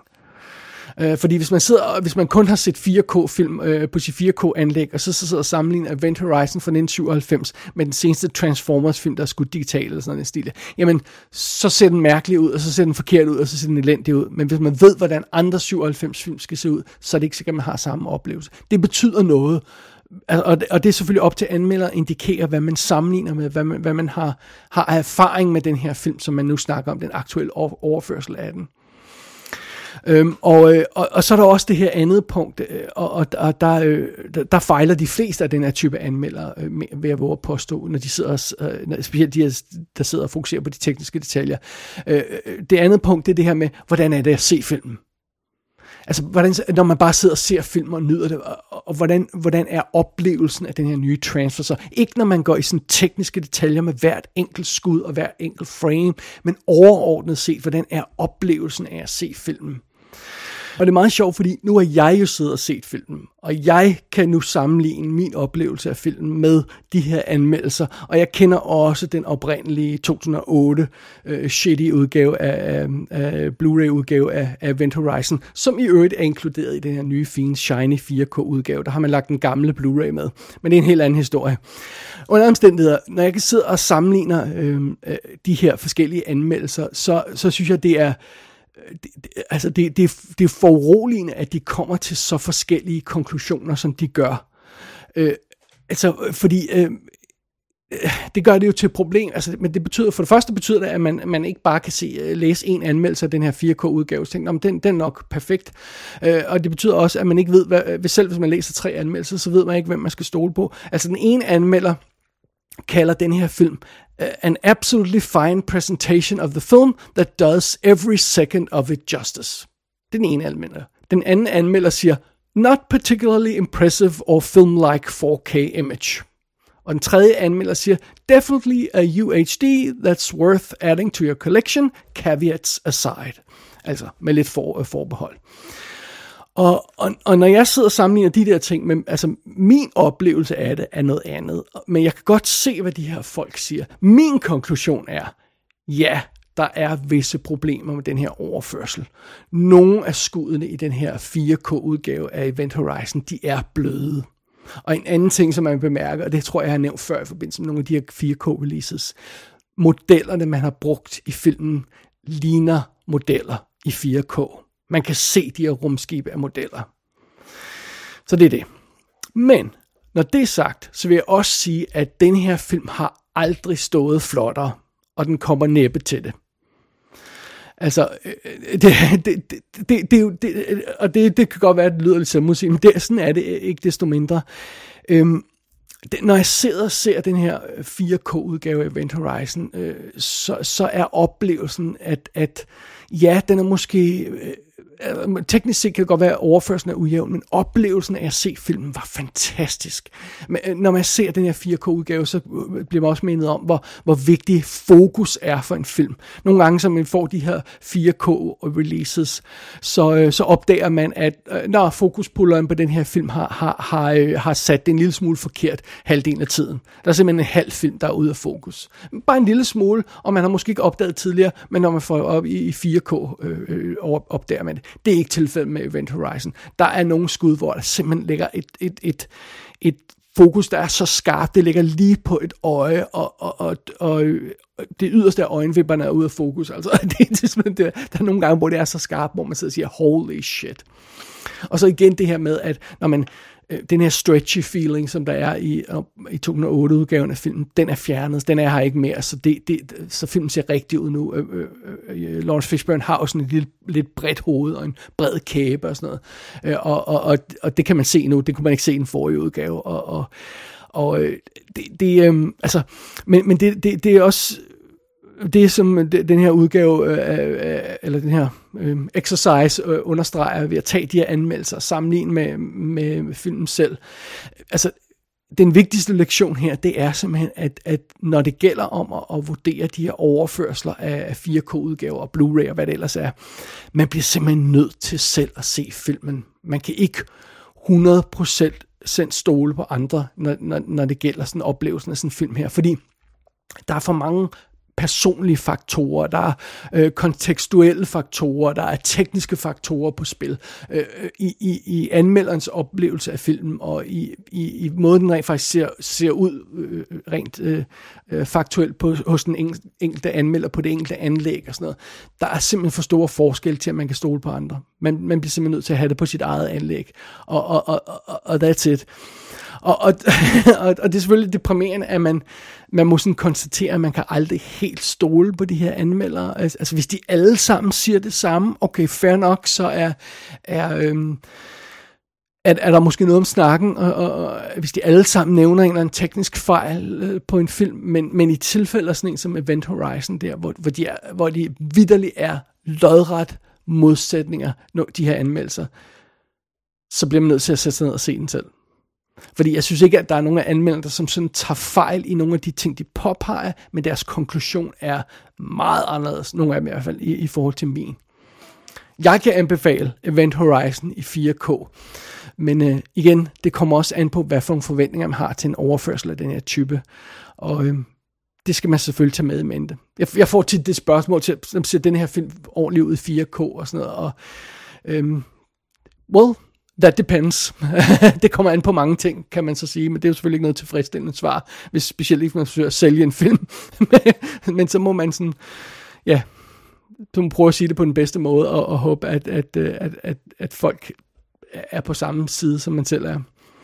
Fordi at, øh, jeg, igen, som jeg nævnte tidligere, hvis man tror, at alle film skal ligne sådan en moderne øh, Transformers øh, øh, skudt digitalt, øh, skarp 4K-release, der aldrig har været en anden film. Hvis man tror, alle film skal se sådan ud på sit øh, hjemmeanlæg, jamen så vil man blive skuffet over Event Horizon. Hvis man ved, hvordan den her film skal se ud, og hvordan den har set ud, og hvordan den bør se ud, jamen så tror jeg ikke, man vil blive skuffet. Men øh, give it a shot. Jeg nød i hvert fald gensynet med uh, Event Horizon. Det er en fucking fantastisk film, og jeg bliver ved med at være overrasket over, som jeg også skrev på Facebook, hver gang jeg ser den her film, så bliver jeg overrasket over, at det er en major Hollywood-studie, der har produceret den, fordi den er fucked up, den her film. Den er virkelig nasty, og, uh, og den kunne have været blevet endnu mere nasty. Det fik han så ikke lov til, uh, Paul Hansen, uh, instruktøren, men... Uh, men, men so be it. Den er allerede nasty nu, som den er nu, og det er en fed rum science fiction horror thing, den her uh, Event Horizon.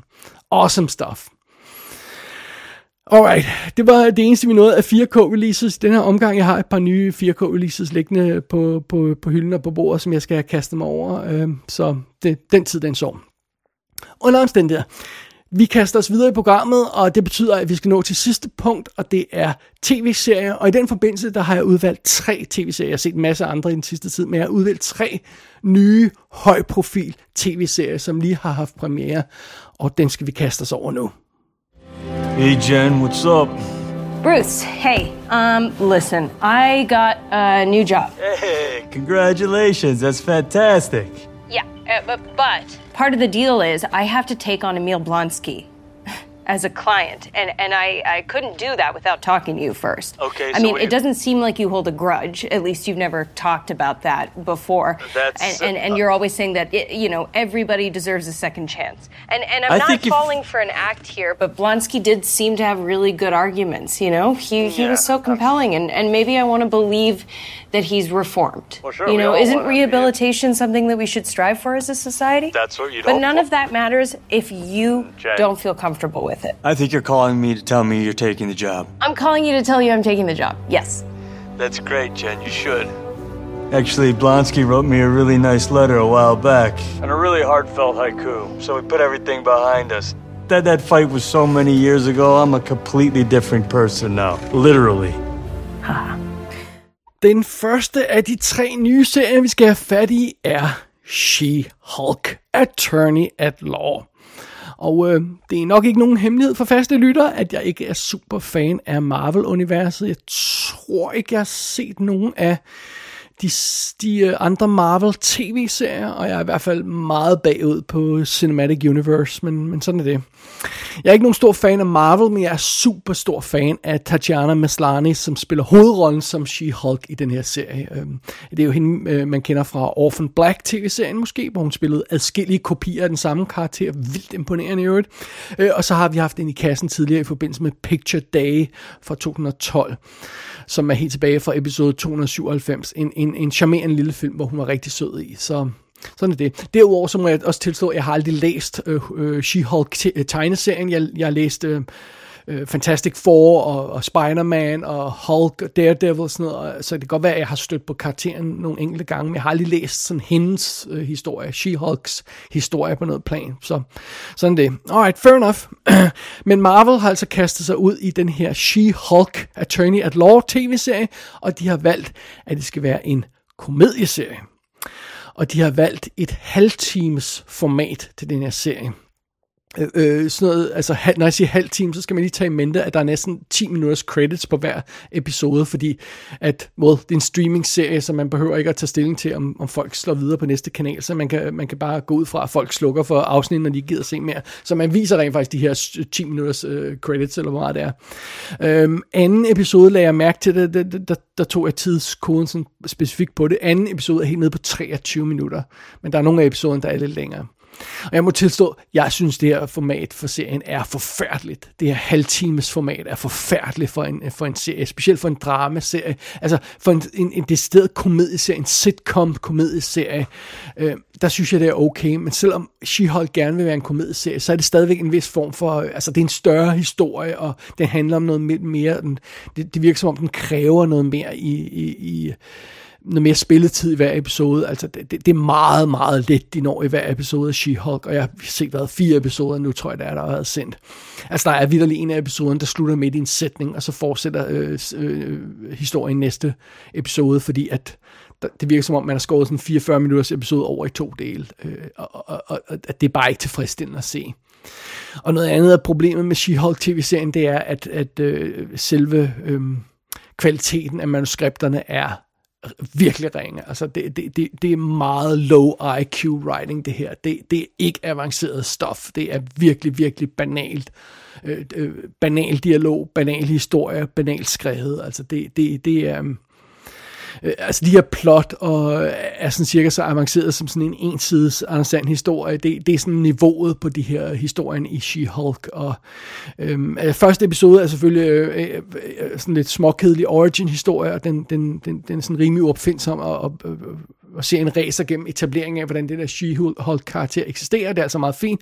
Øh, og så kommer vi ind i, hvad serien egentlig skal handle om fra episode til episode, og det er altså, det, det er virkelig, virkelig banalt og, og små historier, der skal nås i hver episode af det her serie. Det, altså, der er nærmest ingen historie i den her tv-serie, det må jeg indrømme. Øh, hvis man nogensinde har set sådan som Night Court eller sådan noget, så virker det som Chekhov ved siden af, ved siden af She-Hulk. Det, det er ikke imponerende.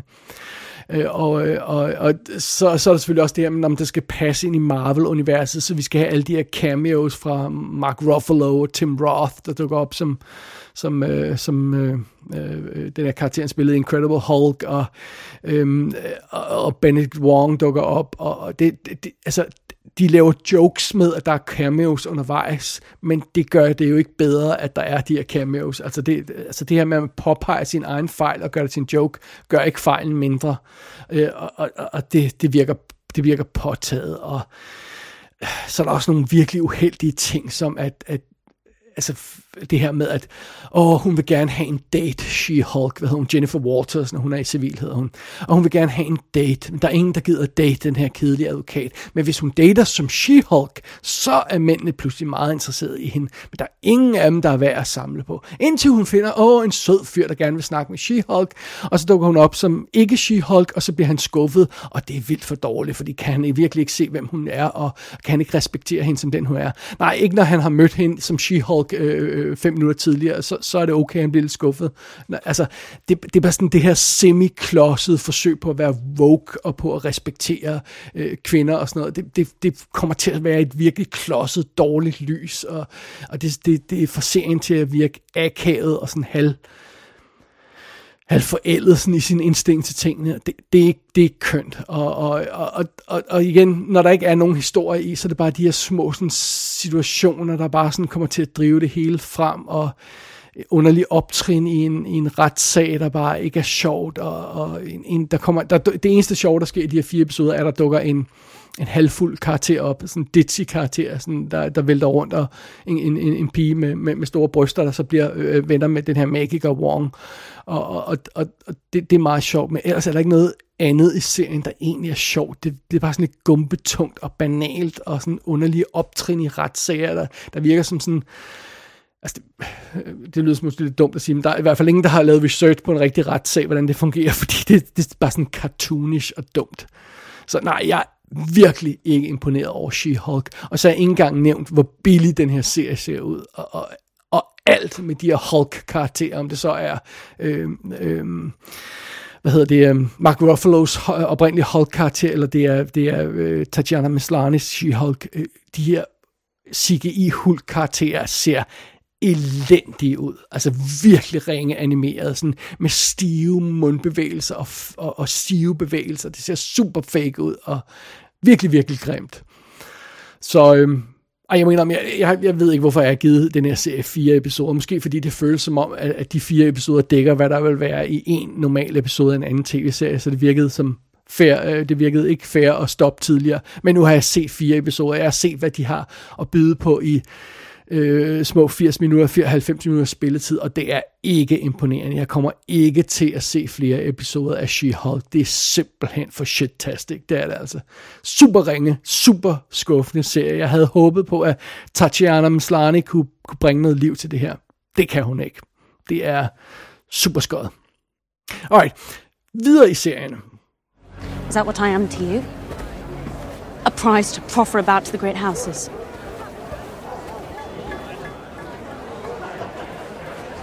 You're of age, Rhaenyra. Jason Lannister is an excellent match. He's arrogant and self-serious. Well, I thought you might have that in common. Since you came of age, I've been slowly drowning in a lake of parchment flung from every corner of the realm. Marriage proposals, all. And I have tried, often, to discuss it with you. But you've refused me at every turn. That is because I do not wish to get married. Even I do not exist above tradition and duty, Rhaenyra. Excuse me, Your Grace. You must marry. Yes. The Royal Huntsman has sent a report, Your Grace. There's been a sighting of a white hart.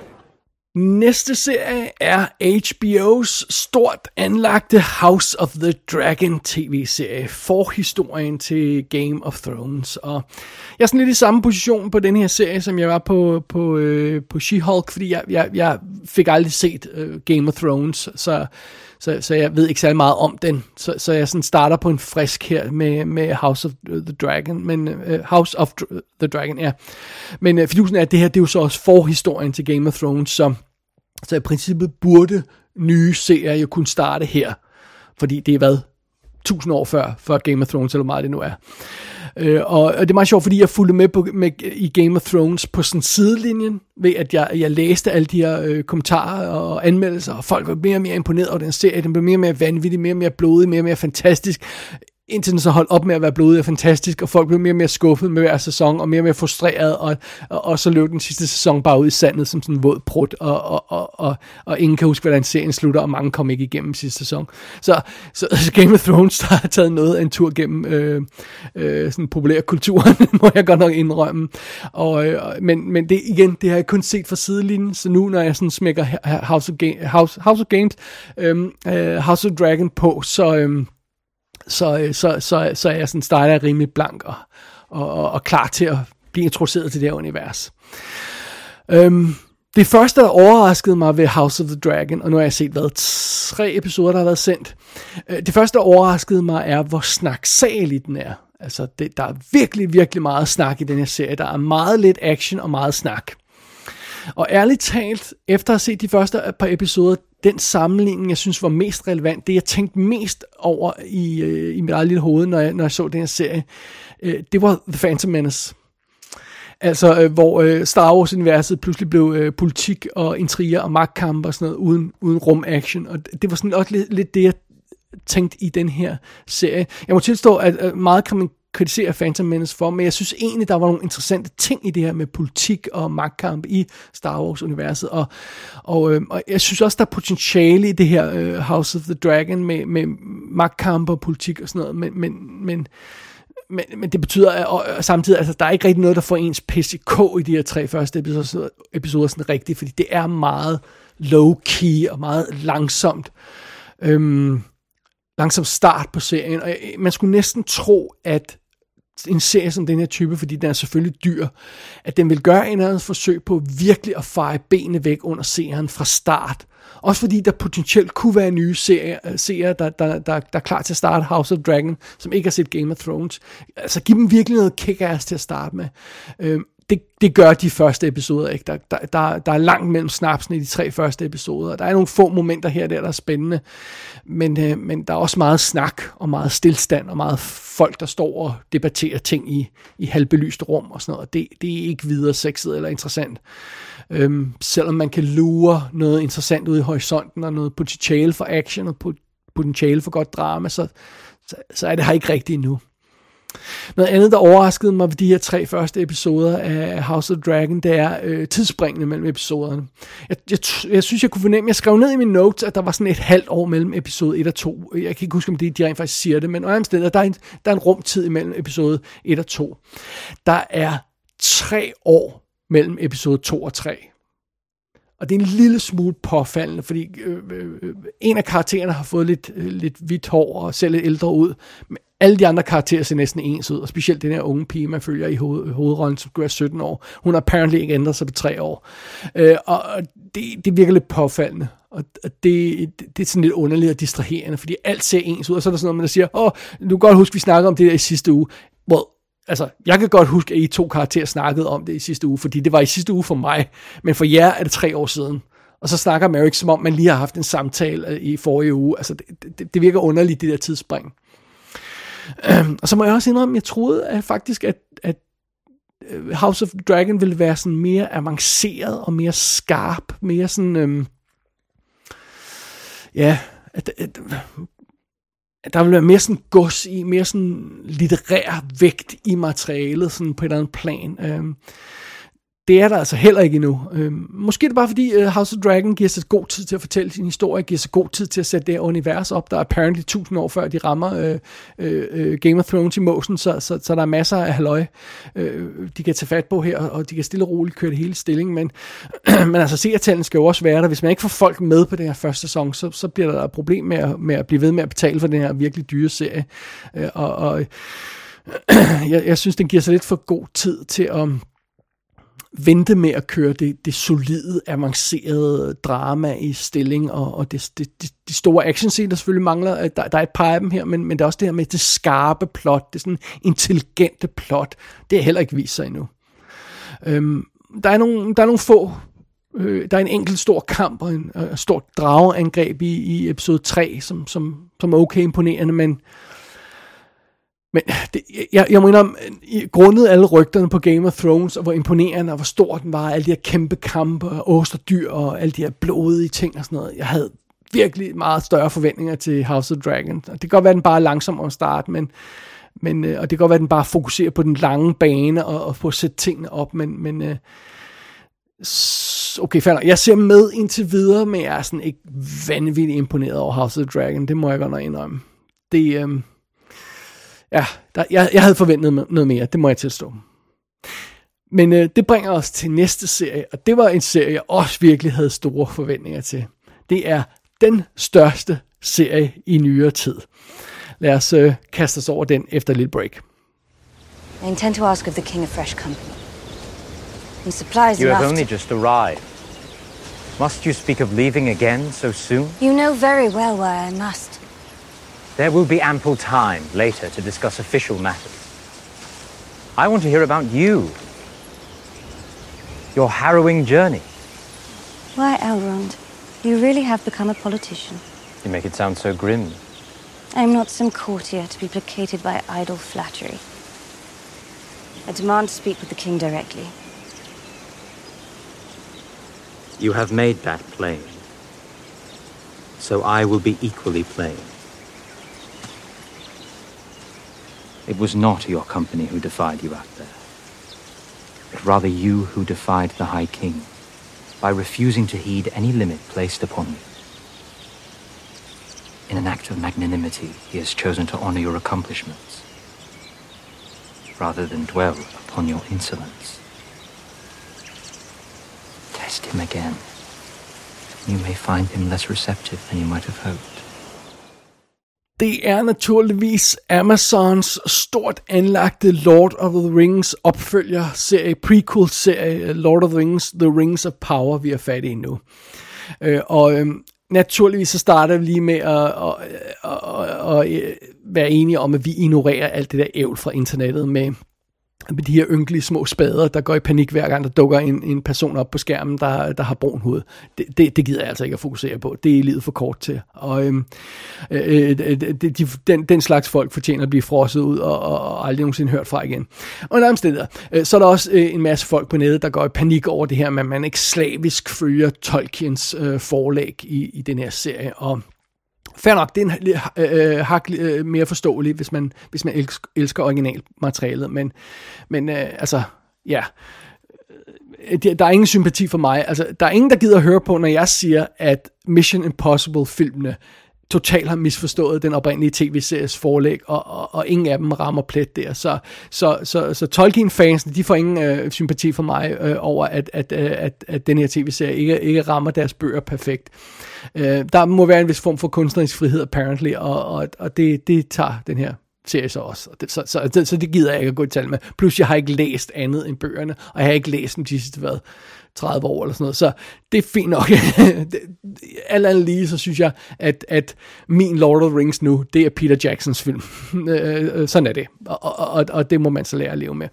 Og, øh, men, men fair nok, med det i betragtning, hvordan er selve den her serie så? Hvis vi, hvis vi lige ignorerer alt det der internet nonsens og, og, og, og betragter den, den her serie som opfølger til Peter Jackson-filmene, hvordan er serien så? Well, for det første så er, er den jo dyr. uh, apparently så brugte Amazon, jeg tror jeg læste et sted, det var 250 millioner dollars på rettighederne til at få lov til at lave den her tv-serie. Og derudover så har de apparently brugt sådan noget i retning af 465 millioner dollars for de otte første episoder, der udgør uh, season 1. Jeg ved ikke, om det passer. Det lyder virkelig højt. Altså, det er jo, det er jo hvad, 50, over 50 mil per episode. Det, det, det er meget, men, men øh, for helvede, den ser altså også dyr ud. Meget kan man sige om den her serie, Lord of the Rings, The Rings of Power, men den ligner en 150 millioner dollar film i hver frame nærmest. Så ja, okay, fair nok, måske 50 millioner per episode, ikke øh, øh, utænkeligt. Øhm, og, og ligesom øh, House of Dragons, så, så virker det også som om øh, The Rings of Power giver sig god tid til at sætte sin historie, sin historie op. Altså den, den, den spiller på en stor bane, og de snakker om fem sæsoner i det hele og sådan noget, og og, og, og meget sådan langsomt etablerer den alle karaktererne. Den spiller på de her tre-fire forskellige historietråde, som vi følger, og øh, men, men, men det jeg synes jeg vil sige med, med, øh, med uh, The Rings of Power, allerede fra start, så virker den uendelig meget mere interessant end House of the Dragon. Altså, jeg er meget mere interesseret i de her karakterer. De er charmerende, de er interessante. Øh, øh, den her øh, tidlige udgave af Galadriel, som vi, vi, vi jo kender fra Peter Jackson-filmene, øh, hun, øh, den her karakter, som er en af hovedkaraktererne i serien her, er mega badass, og en af de tre sådan, hovedhistorier, vi følger. Og øh, Øh, man kan se sådan allerede fra start øh, potentialet i de her karakterers rejse, og, og, og så igen det her, som jeg synes, som jeg synes øh, House of Dragon manglede lidt. Øh, historien er velskrevet i uh, The Rings of Power. Den er sådan mere poetisk. Den er mere sådan storslået bare i dialogen og, og måden folk snakker på og den måde, der er sat op til eventyret på. Ikke, ikke, ikke de visuelle, ikke de der 50 millioner dollar øh, dyre billeder, men bare sådan måden, historien er fortalt på i dialog og scener og sådan noget. Det virker meget mere imponerende her. Og øhm, og jeg synes rent faktisk, at den her Rings of Power-serie føles som om, den passer perfekt ind i Peter Jacksons dobbelt-trilogi-univers. Øh, øh, altså, det, det, det føles lidt anderledes, men det føles som om, det bestemt hører til der. Altså, ligesom vi har Star Wars-film i de tre trilogier, hvor, hvor øh, der er sådan en slightly different look til, til en original trilogy og prequel trilogy og, og, og, og post-trilogy. Øh, det, det, øhm, det, det er fint nok, men de føles som om, de passer ind i samme univers, mere eller mindre, og det er sådan lidt det samme her, altså det, hvor man siger, men der, det, det er en lille smule anderledes, men det, det er en forlængelse af Peter Jacksons look og design og feel, øh, men måske lidt mere storslået i, i, øh, i bare sådan sit udtryk, øh, sådan mere klassisk, eller klassisk er måske en bedre måde at sige det på, fordi øh, Peter Jacksons film stadigvæk har det der sådan lidt low budget, øh, øh, hvidvinkel, håndholdt kamera og rødder af og til. Øh, denne her serie føles bare lidt mere sådan klassisk drama, og det kan jeg godt lide. Så jeg må indrømme, at jeg er super meget på The Rings of Power. Jeg synes, det er meget, meget imponerende. Det er virkelig appointment TV allerede på tredje episode, der, der, der har sendt tre episoder indtil videre, og jeg tror, der har været, jeg var der sagde, otte episoder i første sæson om Og det, øh, det jeg, jeg, jeg overvejer lidt, om jeg rent faktisk skal give den her serie en ordentlig stor anmeldelse på den tidspunkt, den er helt færdig. Øh, det kan godt være, at jeg gør det, men øh, under omstændigheder, så ser jeg i hvert fald med hver uge på, på Rings of Power, som bliver sendt på Amazon Prime, og det er virkelig, virkelig imponerende. Så stor anbefaling herfra. Så de, af de her tre nye serier, jeg kastede mig over, de her high profile serier, der var der altså sådan super skøjet på She-Hulk, uh, so-so på House of the Dragon, og så virkelig imponerende på The Rings of Power. Så er det. Jeg har rent faktisk også set nogle andre små serier her og der, men øh, dem gemmer vi til næste gang, eller øh, næste gang igen. Uh, under omstændigheder, så, øh, så det her, det er i hvert fald min anbefaling for det her program, det er øh, Lord of the Rings, The Rings of Power. Alright, tid til at rappe det her lille mærkelige uh, mellemshow op. Alright, hurtig break, og så rapper vi op. You're talking like a child. You know exactly what we're here for and what it's all about. This woman has more than jewelry. well, did you ever take a good look at her? Um... Certainly. They're all right, aren't they? Beautiful. What of it? Let me tell you something. As far as I'm concerned, her whole sex appeal is in that safe. Well, Gaston, let's open it right now. Let's get away from here. I don't like this place. No, no, sweetheart. There's more sex appeal coming on the first of the month. It's only ten days. 850,000 francs. Darling, remember, you are Gaston Monescu. You are a crook. I want you as a crook. I love you as a crook. I worship you as a crook. Steal, swindle, rob. Oh, but don't become one of those useless, good-for-nothing gigolos. Det er så slut på i kassen. Talks nummer 24. Vi har mere eller mindre i hvert fald clearet bordet til næste show. Som lovet, så bliver der altså tale om et post-May West show. Og øh, hvis man ikke allerede er gået i gang med at lytte til de her May West anmeldelser, som jo altså ryger op hver mandag, så så, så lidt til dem. Altså det kan godt være, at man tænker, om hvor, hvor interessant kan sådan nogle 30 film være. De er super interessante, de film, og, og i al beskedenhed er det super fede anmeldelser. Under andet sted, at der er super interessante historier i anmeldelsen om Mae West og om censuren i 30'erne, og der, øh, altså det er dybt fascinerende stof for filmnørder, vil jeg våge at påstå. Så tag og tjek dem ud. Øh, lad være med at springe dem over, hvis man synes, det lyder lidt kedeligt med 30 film. Give it a shot. Og under omstændigheder så i næste i kassen Talks, så samler vi altså op på de der 10 May West anmeldelser med, øhm, med flere historier om det her fænomen med West, og øh, vi laver nogle nedslag øh, på nogle af de kontroversielle aspekter af hendes liv og hendes virke, og, og, øh, og samler op på, på, på hele den historie. Så det bliver forhåbentlig super awesome, men det bliver også lidt omfattende, så ja, Øh, øh, lige så snart jeg er færdig med den her episode, så kan jeg begynde at forberede det næste. Det, det, well, det er et hard nok life at være podcaster, hvad kan jeg sige. Det var øh, vist alt for den her omgang. Gå ind på ikassenshow.dk for at tjekke show notesene til den her episode. Der er øh, øh, liste over lydklip, der er brugt undervejs, og så er der links til de artikler, jeg har brugt undervejs, og links til podcast og diverse ting og sådan noget. Så, så tjek det ud. Og ind på website, så er der selvfølgelig også en kontaktformular, så man kan sende en besked til mig med ris, ros og, og forslag til kommende shows. Så so be it. Det var det hele for den her omgang. Mit navn er David Bjerre. Du har lyttet til I Kassen Talks, og jeg har kun én ting tilbage at sige. There is no spoon.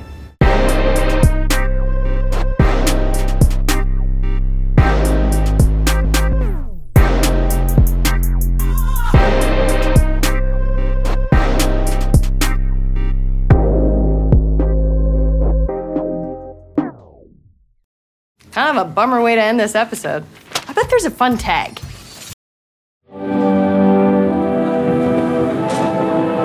Just heard that Her Majesty the Queen has just tuned into this program, and so she is now watching this royal sketch here in this royal set. The actor on the left is wearing the great grey suit of the BBC wardrobe department, and the other actor is about to deliver the first great royal joke here, this royal evening. Over to the right, you can see the royal cameraman, and behind. Oh, we just heard she's switched over. She's watching news at 10.